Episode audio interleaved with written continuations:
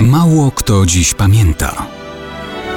Datownik historyczny prezentuje Maciej Korkuć.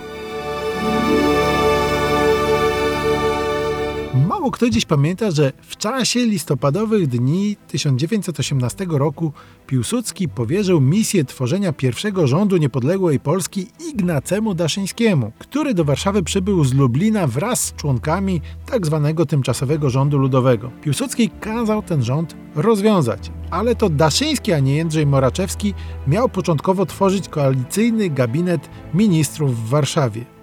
Piłsudski kazał mu zarazem przygotować jak najszybsze wybory do Sejmu Ustawodawczego. Ignacy Daszyński toczył rozmowy z politykami w sprawie rządu 14 i 15 listopada, ale nie było to proste, a czas naglił. Piłsudski z jednej strony wysyłał generała Roje na pomoc do walczącego Lwowa, z drugiej zabiegał o osiągnięcie do kraju armii polskiej z Francji. Państwo to wciąż uznawało Komitet Narodowy Polski za reprezentację Polaków, a w Warszawie rządu wciąż nie było. Dla prawicowych polityków Daszyński był nie do zaakceptowania.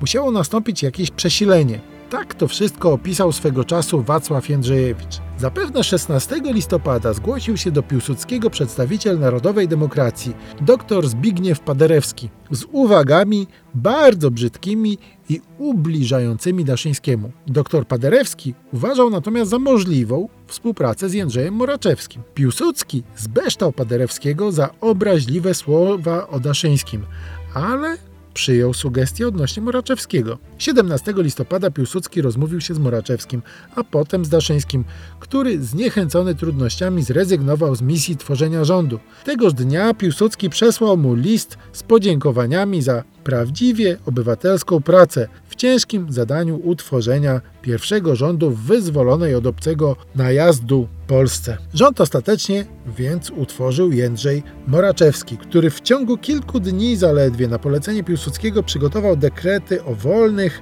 demokratycznych wyborach do Sejmu Ustawodawczego. Bo to miało być państwo Polaków, a nie tylko doraźnie dogadanych elit politycznych.